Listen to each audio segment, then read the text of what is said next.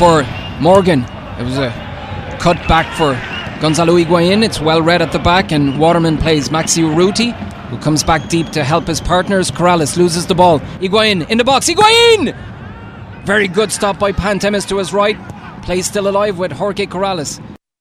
Welcome back, Saturday Sports on TSN 690. Joey Alfieri, John Still, we're with you till noon, uh, talking uh, all things NFL. We talk a little Habs as well, but right now uh, we talk Impact. It's a pleasure to welcome to the show Impact keeper James Pantemis. James, what's going on, man? How you doing? James, you there? I'm here. Hey, how's it going, man? How you doing? Very good, very good. How are you? I'm good. I'm good. So, how has life changed since uh, getting those three starts uh, back to back to back for uh, for the Impact? Are people hitting you up a little bit more? Uh, a little bit, you know, but not much. Still, still same old. I'm here at the hotel after the games doing my homework, so nothing new. Homework. What what Homework. what, what homework are we talking about? School. Really? So you're so you're not just like you don't just have to manage uh, training and uh, you know dealing with the club's expectations. You're also doing homework. Yeah, I'm just trying to finish off my university degree, So what are you studying? uh, international business. Oh, nice. Is that John Molson? No, I I uh, I transferred over to uh, Southern New Hampshire. It's a online school that the MLS offers. Oh, to cool. the- to all the players. So it's all on computer. Very practical for So, us. so so James, explain something to me then. How how when do you have time for homework exactly? Oh, I find my I find my hours whether it's after breakfast or after training. Sometimes on the bus because our bus drive is about 50 minutes to the training facility. So 50 minutes there, 50 minutes back. Right.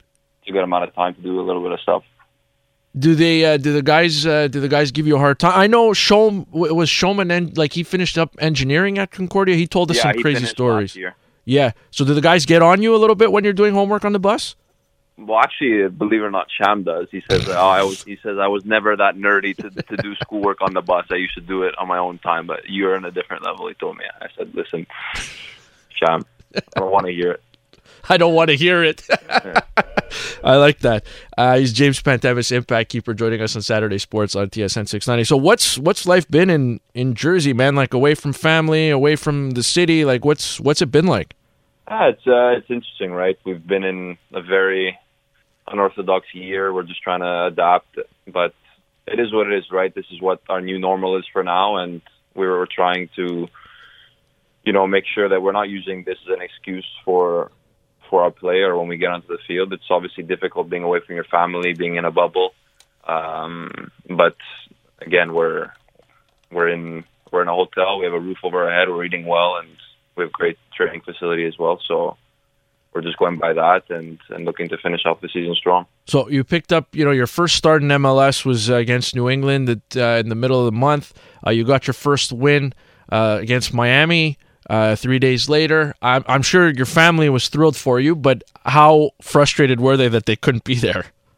Yeah, of course. Uh, we, we were lucky enough to share that moment last year when I made my debut in the Canadian uh, Championship. Unfortunately, you know, it would have been great to have them there uh, for my first MLS game and my first MLS win. But again, it is what it is this year. They were they uh, they supported me throughout uh, throughout the week and weeks via FaceTime or text messages. So it was it was good that I was able to share those moments too. Um, but you know, it is what it is, right? Like I said before, we're we're living in a in a surreal time right now, but we're just gonna try to make the best out of it. So you got your, I mean, your first win. You're going to be able to tell, uh, you know, the even the great great grandkids that you, you know, you beat Gonzalo Higuain. Uh, did you say anything to him? Did he say anything to you at all? Because I know you No, stopped him a couple was- times. Yeah, he was a bit frustrated at the end of the game, Yeah, like, bet. especially since he he got sent off. Um, but no, I didn't. Uh, obviously, you know, going into that game, knowing what kind of players were on that field was was crazy to think about because I remember, I mean, watching them on TV or playing FIFA with these kind of players, right? But uh, once you step on that field, it doesn't really matter who's on it. Uh, you you just got to go out there and perform, and and my team did did well to make me to put me in the best situation possible to to to see the shots and make the saves I needed to make. I saw where you know you're pretty confident right away. You know, sometimes you expect a young keeper to come out and you know maybe be a little timid when it comes to barking out orders or you know sorting out your backline and stuff like that. But I didn't feel that that was a thing at all. Have you always been vocal like that? And why do you think you're so comfortable doing that at such a young age? Oh, I think that uh, I've, I've worked with with um, quite a few coaches over the years that have that have really tried to put that into my game. Um, I feel you know being a goalkeeper is not only about saving the ball at this level. Everybody's capable of making the save, right? And it's all about the the little details now of um, making sure you're directing your team properly, making sure they're always ready, uh, your distribution or coming out and, and collecting crosses. So again, like over the years, I've I've always been told to make sure we we uh, move a guy if he's not in the right spot, or let him know if he's not doing the right thing. And even uh, with with Remy over the past couple of years, um, I know that he was he's been very adamant on the fact that whether it's uh, a young boy who's 17 on the team or talking to Rod, for example, who's one of the older guys on the team, uh, it doesn't matter. It's my job to be in there and I, if I see something that I don't like, I need to voice it, and that's how I gain the respect from my teammates. Mm. The that you, Remy you're talking about is Remy Vercoutre, the uh, the keeper yeah. coach. He seems like he can be pretty intense at times. Has he chewed you out at all, like o- over the years?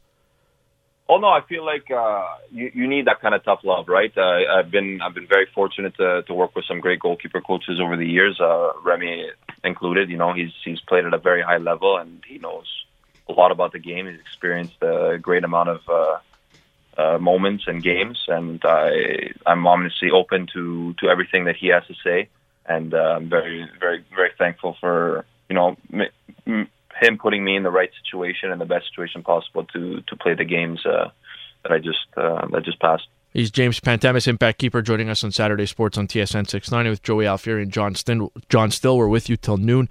Uh, how much does uh, Thierry Henry talk to his keepers during a practice or leading up to games? How like how often will you guys converse, especially when you were the starter there?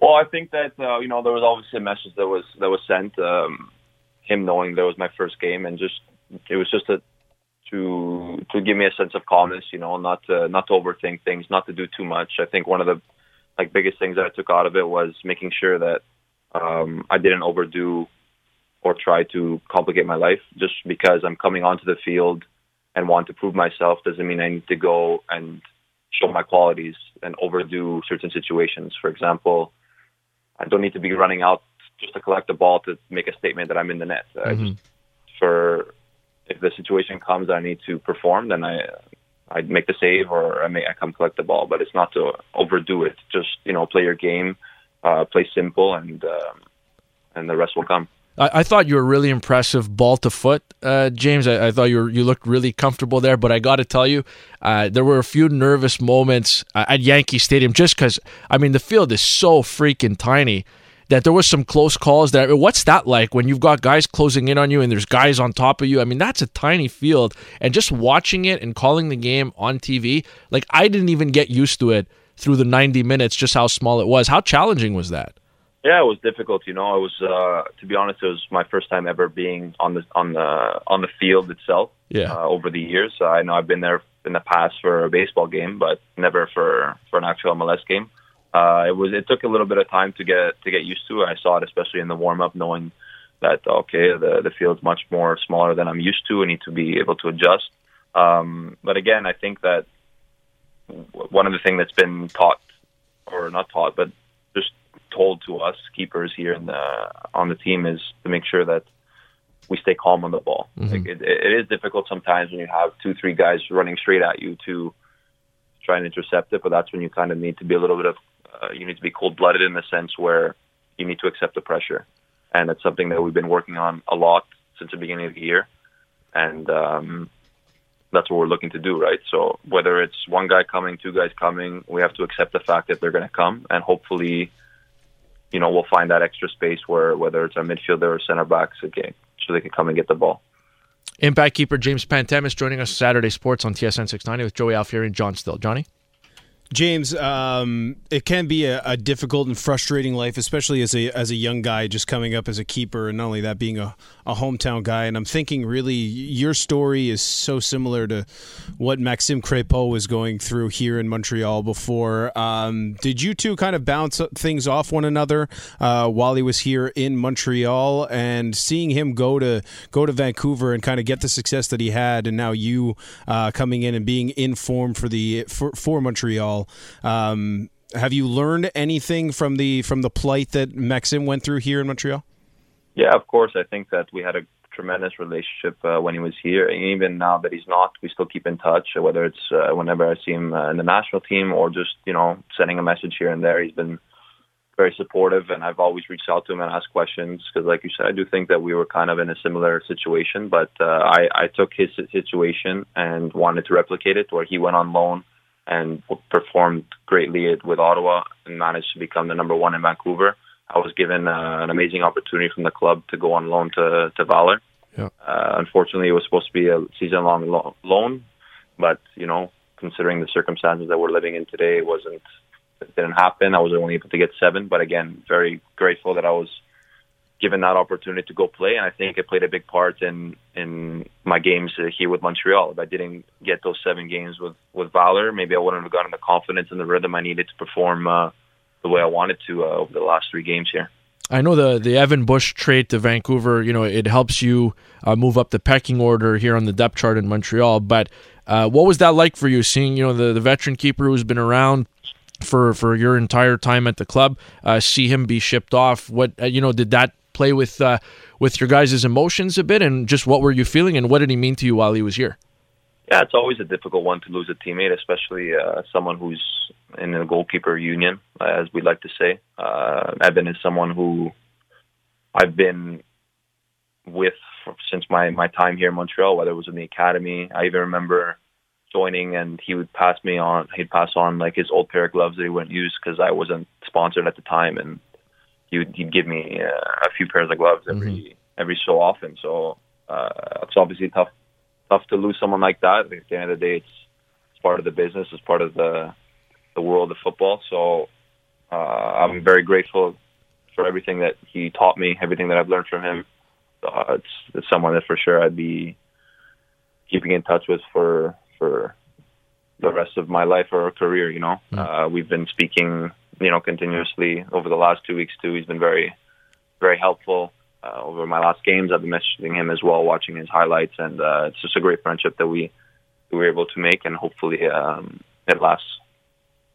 You you mentioned uh, that uh, you know you guys obviously play FIFA and stuff like that. I noticed on the uh, team's Instagram page you guys had some type of tournament, um, but you uh, I don't see you anywhere in these videos, James. And I saw where Maxi Urruti and was it Karifa Yao uh, that won the tournament. Where how, how yeah. what happened to you? What happened to you?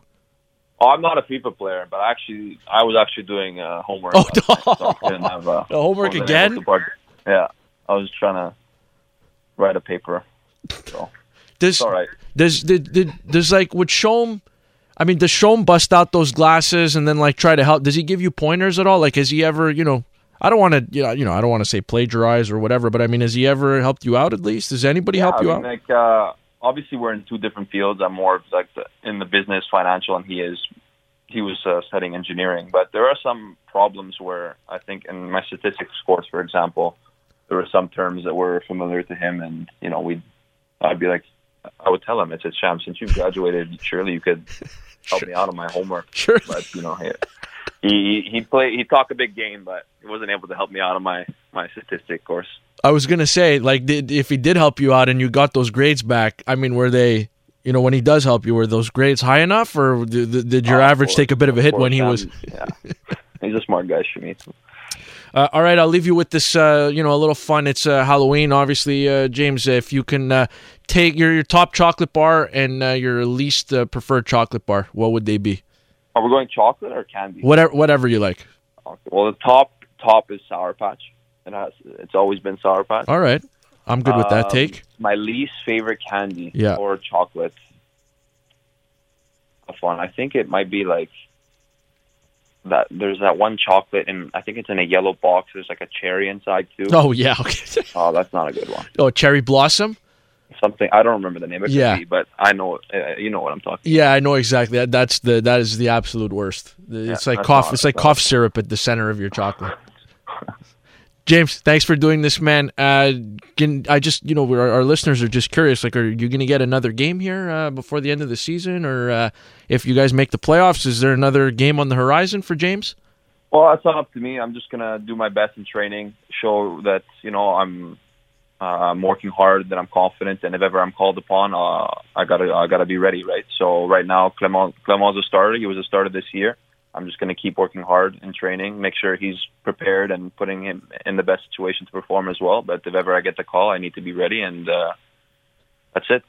James, keep those grades up and stay out of trouble. All right. I will. Thank you very much. Thanks, James. That's James Pantemis, Impact Keeper, joining us on Saturday Sports on TSN 69. I like the way James looked. I know it was just three games, but I think um, those three games were, uh, you know, they weren't just big for him, but I think for the team, you're looking at this and you're saying, okay, we have this young keeper who's come through the academy ranks. He's been in the Impact Academy since he was 17.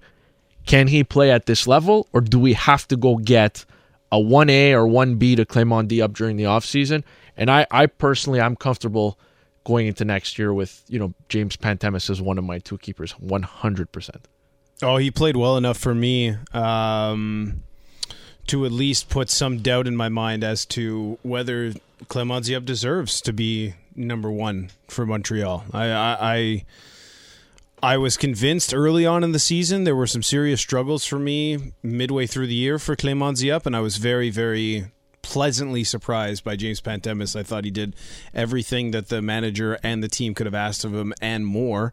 And uh, hopefully, not only that, uh, we know how much people here in the city want to see hometown guys stick yeah. with the impact and want to see them get some success here in Montreal. Uh, I think the majority of fans out there are hoping for big things for James Pantemis. Yeah, and and he looked comfortable enough. I know there were some nerves early on in that New England game. I mean, that's his first MLS game in ever, um, but I think he settled down. He settled down nicely. Got a big win against Miami. Made some big saves. Good shot stopper. And I I think, and I mentioned this on the broadcast, John. I think, and we didn't really get to see a lot of Max Crépeau with the Montreal Impact, so he enters into this conversation as well.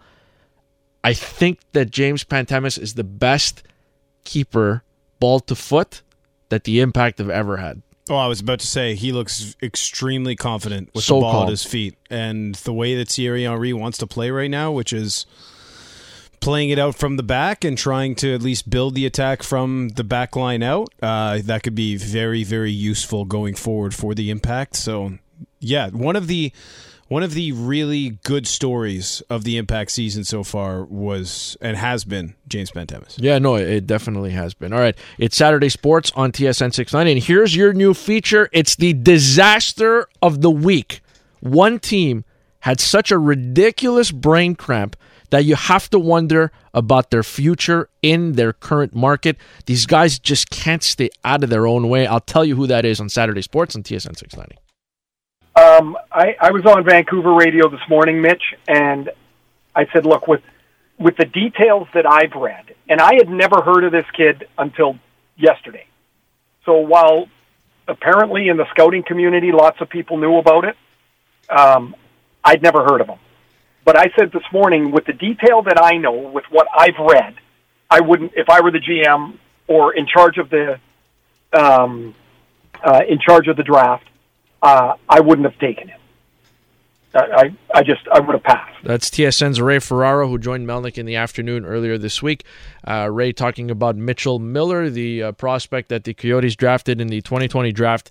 Uh, he was their first pick, which happened to be uh, in the fourth round. This is Saturday Sports on TSN 690. Joey Alfieri, John, still with you till noon. We will be talking to the coach, Jeff Reinebold, he's a special teams coordinator of the Hamilton Tiger Cats, and he's an, an NFL analyst for Sky Sports uh, over in England, which I know uh, gets John still uh, makes him very excited. Uh, but uh, my disaster of the week, this new segment that we'll be trying out every week for the next little while, is the Arizona Coyotes. Mitchell Miller has been involved in a bullying scandal of um, of one of his one of his peers about four years ago when uh, when he was 14 years old, and Mitchell Miller sent out a letter to each NHL team before the draft, uh, saying you know admitting to what he had done. And there was a lot of teams. Pierre McGuire told us all week uh, that there was a lot of teams that have taken him off, that took him off their draft board completely.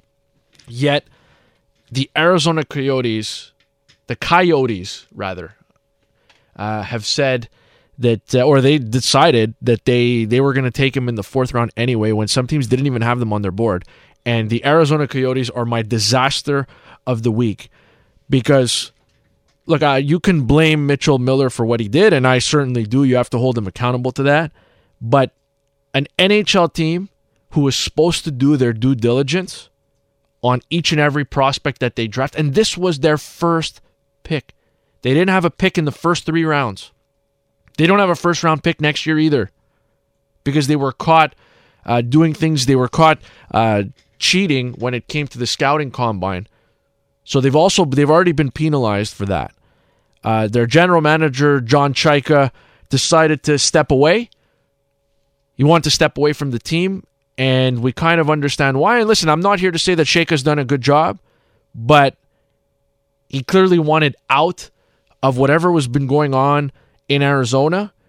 And so I kind of have a better understanding of why Chayka wanted out now. I you know, I couldn't figure out, you know, young guy got a GM job. Why is he so, you know, in a hurry to leave that situation? You're kind of starting to get an understanding of the dysfunction in the Arizona locker room. But if you're aware of the bullying allegations surrounding Mitchell Miller, because you are, because he made you aware, he made every NHL team aware.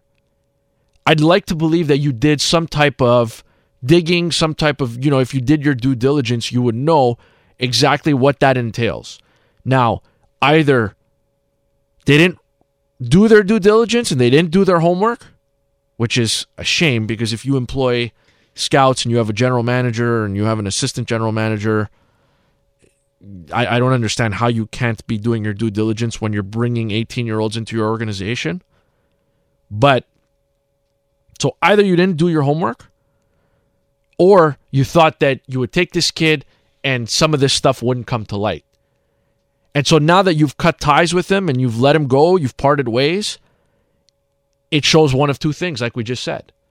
Either you didn't do your homework or you didn't care enough at the time and you're cutting ties with this player because of the public outcry, which is the right thing to do, but you shouldn't have put yourself in this position in the first place. So where do the where do the Coyotes go from here? I don't know, but they have no salary cap space, they have no draft picks, and the talent on the roster is eh.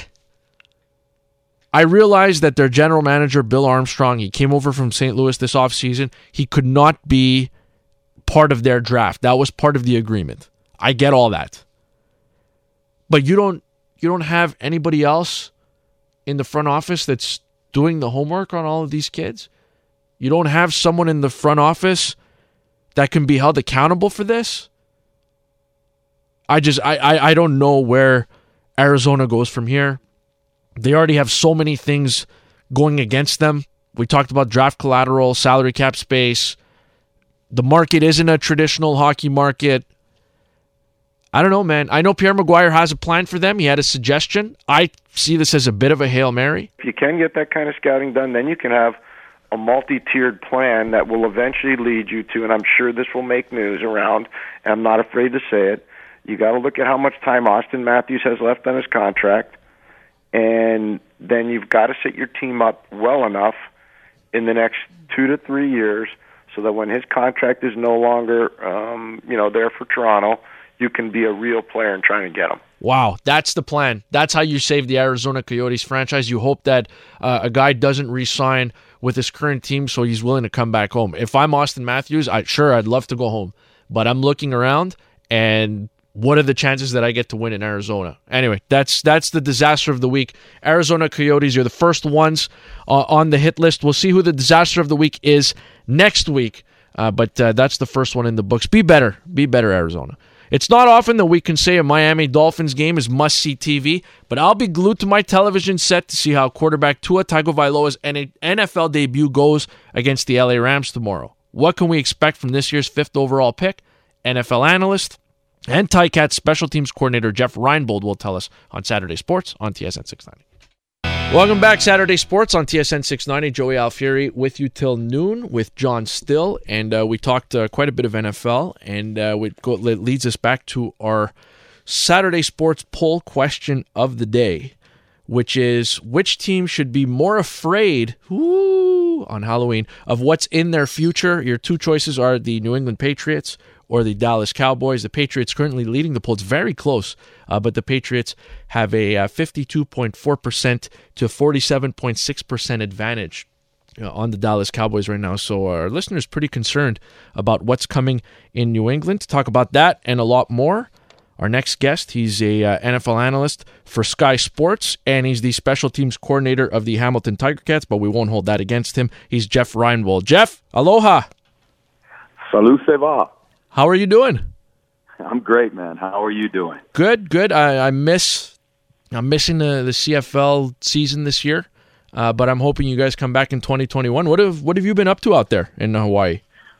Well, you know that's my home, and and uh, you know I came back to Hamilton, uh, you know, in the summer as mm-hmm. soon as I could get back in the country, and we all were having our fingers crossed and toes crossed that we were going to play a season. Didn't work out, and so I've headed back home. And and uh, right now I'm actually in San Antonio because oh. a bunch of old a bunch of old NFL guys that I know called me and said, "Hey, would you come down here and be a part of the spring league?" Which is actually crazy. They're playing in the fall, and I've been helping out around around the league, and it's it's a lot of fun. It's a lot of fringe NFL kids that are trying to get another opportunity, and a bunch of guys that. uh you know, ex NFL coaches and people that have um, you know been in pro football for a long time and working with the kids. It's it's a really good situation. Yeah, coach. Because John and I here in studio we're looking at each other and we're like, man, uh, Coach Reinebold's really committed. It's like five forty five in Honolulu, Honolulu right now in the morning, and he's waking up to come on the radio. I'm like, that's some serious commitment.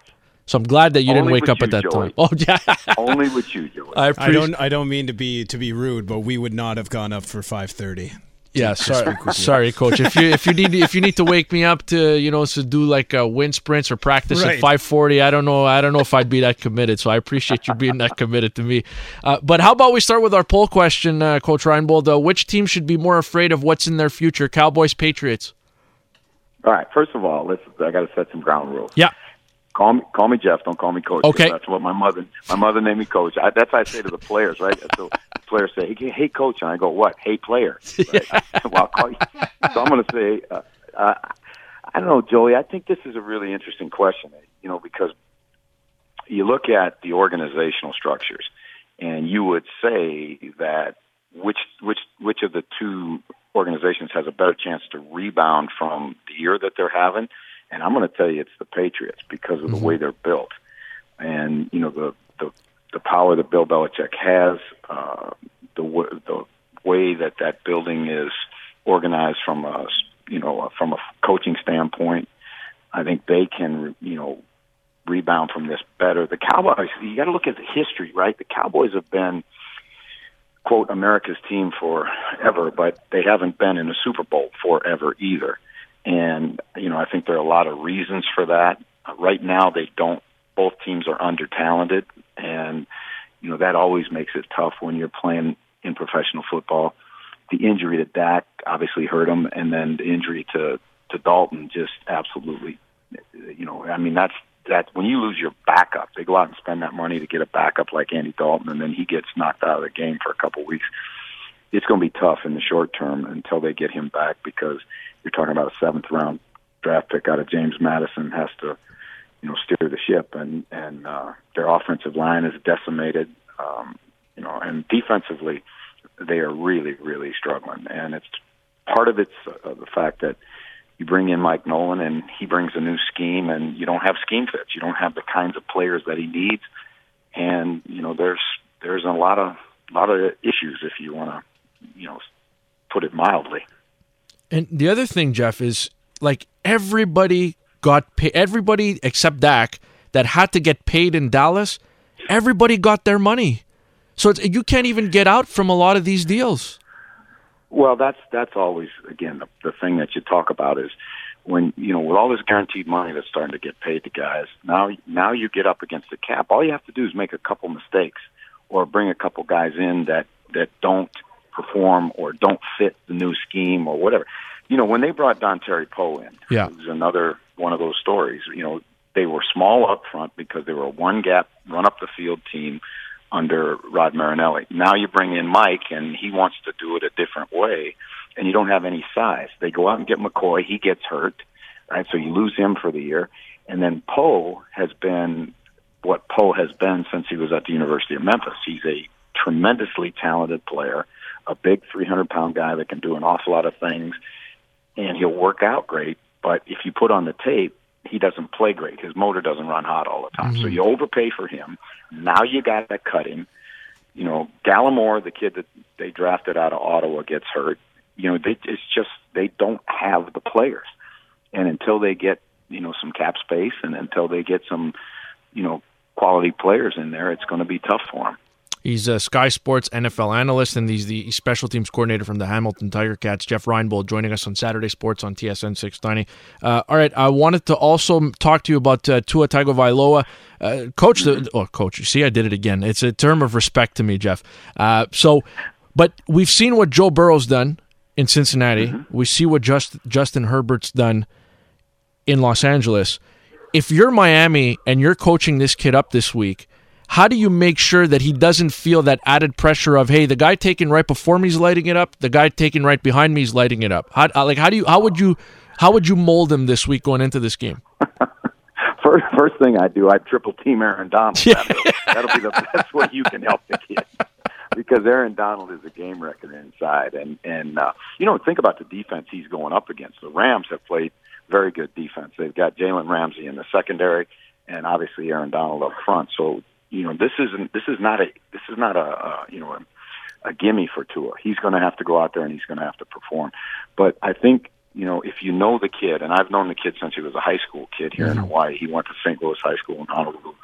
He is a not, not only a great player, he's a great person. He'll prepare well. He'll lead. He's going to be a great leader for that team. Um, you know, and I think the way that they'll handle it from a play calling standpoint is give him things he can do you know, easy throws early, let him get some confidence, and then, you know, take it from there. But, you know, I, I don't know if you guys saw it, but when he played a couple weeks ago, yeah. they're coming off a bye, after the game, uh, some photographers caught him sitting on the sitting on the field mm-hmm. on the 15 yard line and he was calling home to his mom and dad just to tell them how incredible it was to play in an NFL game and complete a pass and how how fortunate he felt and all that he is a he is a world class kid. I mean, a world class kid. And if you're going to have a face of the franchise, then he's the kind of guy you want it to be. The thing he's got to understand is he's not competing against Justin Herbert. He's not competing against Joe Burrow, and he's not competing against any of the other quarterbacks in the league. He's just got to be Tua and do his job and do it as he's the way he's always done it, and he'll be successful. How, how much does you know the fact that he's left-handed, Jeff? How much does that affect you know a coach's work when it comes to uh, you know scheming, calling plays, where to line guys up? Like how much does that change things? Well, it does. It does an awful lot. You know, I, it's funny because uh, June Jones was here uh, as part of this uh, spring league thing, and mm-hmm. we were talking about that. And and he actually coached Tua in high school, and uh, you know, he said it, it's everything. It's the ball spins different, so it's a different rotation for the receivers as they catch it. You know, obviously, we always talk about the left tackle as being the most important offensive lineman because he's protecting the blind side. Well, when you have a left-handed quarterback, now it's the right tackle. Yeah. So, again, it, there are some schematic things. His his read, and they will start him off. I really, I really believe this that they will start him off with half field reads early in the game, give him things that are, like I said, he can handle, things he can complete, gain some confidence early, and you know that that's probably going to be to his vision, to his left side as you as you go into the game. And I'm sure that that St. Louis St. Louis will try and load the you know load the field that way to make it tough on him. But um, you know it's it's different. It is totally different. It's funny because you mentioned Aaron Donald before, and I've got a group chat with some of my buddies, and, and we uh, obviously we can't get together to watch football here, uh, but we were all watching the Rams uh, Washington game from a few weeks ago, and Alex Smith came in the game, and one of my buddies wrote in the chat, said, "Hey, you know, do you think just given the injury history, do you think that the defensive line of the Rams, you know, maybe they let up?" A little bit because it's Alex Smith. And I said, uh, I don't think it works that way. And on the very next play, uh, Aaron Donald was all over Alex Smith's back. So that's going to be a handful, like you mentioned, it's going to be a handful for Miami to deal with up front. And I'm, that's what I'm most curious to see is that, you know, you mentioned Ramsey, you mentioned uh, Donald. It's, it's a really it's it's an interesting first test. Uh, to throw him out there against the Rams is is interesting, and and just the way this whole storyline's kind of worked out, right? Like I, am sure you've had to make uh, some tough, you know, you've had to have some tough conversations uh, with veterans or with young players that hey, you know, like you're gonna have to sit here and we're gonna make room for the next guy. You know, how tough is that for Ryan Fitzpatrick to hear that, and how tough do you think that was for Brian Flores to have that conversation with him? How uncomfortable can those things get? Well, I think it was really interesting. You know, I know Fitz real well because he has come over to England a couple times and done some promotional work with us with the NFL. And um, I spent some time with him last. He, he lives in Tampa, and I spent some time with him last uh, last uh, year at the Super Bowl. And you know, he knew when they drafted Tua, he knew what his deal was. He knew he was the you know, the basically placeholder until Tua was ready and he was healthy and the team felt like he was uh, developed enough as a player to go in and play. But Fitz is a competitor and he wants to, you know, he wants to play. You don't hang around the league as long as he has and gone through as many teams as he has if you don't love football. And I was touched really by his reaction after they made the change. I mean, he understood it. He was okay with it, but yet you know, he he was a little heartbroken to be real honest. And that's I'm I'm not being overly dramatic when I say that. I think he was heartbroken. It is tough, but it is a tough business. And you know, I'm sure Brian Flores was very upfront with him and and you know open with him and said, you know, he did a great job. I mean, he's been a tremendous, tremendous asset for Tua. He's been a great leader. He's taught the kid how to be a pro because it is. I'm telling Joey, you can't even describe what a big jump it is, even from a place like Alabama to mm-hmm. professional football. It is a, I mean, it is a huge step. And to have a guy like Fitz in your corner and helping you make that transition has been invaluable for, for Tua. Uh, Jeff, uh, last one before I get you out. We've got on TSN 690 tomorrow, we've got the Steelers and the Ravens at 1 o'clock. Uh, the look there, you've got six and zero oh Pittsburgh, five and one Baltimore. We talked about it off the top. Uh, John and I did about how you know Baltimore at five and one. It, that's a great record, but the, just the offense just doesn't look right, and it doesn't look like as good, and and and it, it's just the tires seem to be spinning in mud. Uh, they've had the bye week. What have you noticed from Baltimore, and how confident are you that they can get out of this before the start of the playoffs? Well, the first thing I'm going to say about this game is do not for your own best interest, your own health, do not stand too close to the television set because this is going to be a physical game, and you don't want any part of the hitting that's going to go on in this game. These two teams are both very, very physical teams. They take pride in that. They don't like each other. It's a divisional game. I mean, it's going to be a heck of a football game. The thing that you I think you're alluding to, Joey, is the fact that Lamar Jackson has kind not regressed. That's not the right statement, but he hasn't been the dynamic guy that he was last year. Well, the fact of the matter is, you know, there's 32 defensive coordinators in the league that work at this job, right? Yeah. And his film is now out there, and and it's two years of film that you have. The offense isn't surprising people anymore. You know, I mean, they are so different from everybody else because they're so run first. All the RPOs, all the tight ends they use, the heavy sets, all that stuff. You know, those that's different. Well, now these guys have had a year of studying film and, and getting ready for it. And I think that's probably the reason why it's not been as dynamic as it's been in the past. I don't think it's a, you know, I don't think it's a talent thing. I don't think it's any of that. I think it's just other people have kind of caught up to him. He's going to have to prove, in my opinion, he's going to have to prove that he can win the game, win a game from the pocket, and yeah. not just against Cincinnati. I'm talking about against a good team, and he's going to face a real good team in Pittsburgh because you look at their defense and they're good at every level. I mean, they got great linebackers, they've got pass rushers, and and they've got you know Minkah Fitzpatrick. When Minkah Fitzpatrick came to Pittsburgh, it changed their secondary. So it, it's going to be a big, big, big step for them. And what's interesting to me is, you know, the nobody blitzes like Wink Martindale, the defensive coordinator at Baltimore. But there probably isn't a quarterback in football who's better against the blitz than Big Ben. Yeah. He gets the ball out so fast. He's so he's a veteran. He recognizes everything. So you're not going to fool him with something. So it's going to be a heck of a football game. The two teams are so evenly matched. Jeff, I hope we can do this again uh, real soon. Really appreciate you jumping on, and uh, hopefully I get to watch you coach come June. That would be really, really nice. I'm hoping so too, and I really appreciate it. Let's do it again. Shit, I'll do it every week if you want. Sure, great. Yeah, let's uh, well, let's touch base and uh, we'll make it happen. Thanks for doing this, Jeff. All right, brother. See you. That's Jeff Reinebold, the most interesting man in football. That's just my opinion. I'm sure there's a lot of interesting men uh, around the game, but Jeff Reinebold, uh, 2000 little known fact, or maybe it's not little known, but he was the defensive coordinator, not the special teams coordinator, defensive coordinator uh, with the Alouettes uh, back in 2012.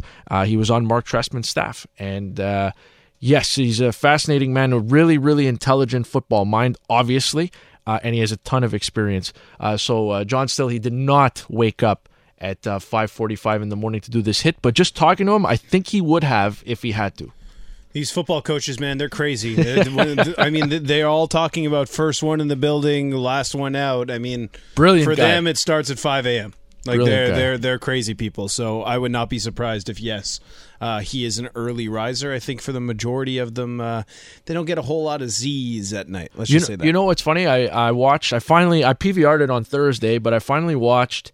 Uh, did you see Danny Maciocia? They did kind of like a, a documentary on RDS, Danny Maciocia, and basically just kind of going through uh, how he progressed uh, through the different ranks and levels of football. And when he first got to the Alouettes, I think it's fairly common knowledge now uh, that he was not, you know, being paid for his work. And you know, there were times there was uh, there was a story in the documentary that said, you know, where his wife would call and she'd say, "Hey, I'm coming by Olympic Stadium. Let's go. You know, let's hang out for an hour and have a coffee, whatever." And so then uh, Dave Ritchie, the head coach at the time, would see her waiting there, and he'd say, uh, he'd tell Danny like, "Hey, uh, you can't go. Like the offensive stuff is done, but we need help on the defensive side. And you know, Danny went on to talk about how you know there's times where he'd finish at two in the morning and have to be back in the office at six, and he wasn't being paid. So uh, definitely, you you feel like uh, I don't know Jeff Ryan. He's everywhere. Jeff Reinebold is everywhere. Sky Sports. He's doing TV for them. He's coaching with the Tiger Cats. He's helping out with the spring league now. I, I don't know where this guy finds the time, but he's uh, he's a brilliant football mind, and I appreciate Coach Jeff Reinebold coming on uh, the show. Also, a special thanks uh, to the Montreal Impact and James Pantemis. He joined us just after 11 o'clock. And uh, Patrik Bexell, that's right, we went to Gothenburg, Sweden. He's the uh, European correspondent from Habs Eyes on the Prize. Uh, he joined us as well. If you missed any of the interviews, you can find them at tsn690.ca. And if you want to listen to the full two hours of the show, you can sign up on uh, Apple Podcast uh, or Google Play or SoundCloud. Uh, you can find us there uh, under Saturday Sports on TSN 690. Please subscribe and uh, leave a positive comment, a positive comment about myself or John Still. John, thanks for doing this, man. I appreciate you being here, and Cheers, it's bud. always a pleasure. Uh, just before we go, Halloween candy that you would absolutely that you can't put down, and Halloween candy that you would not pick up.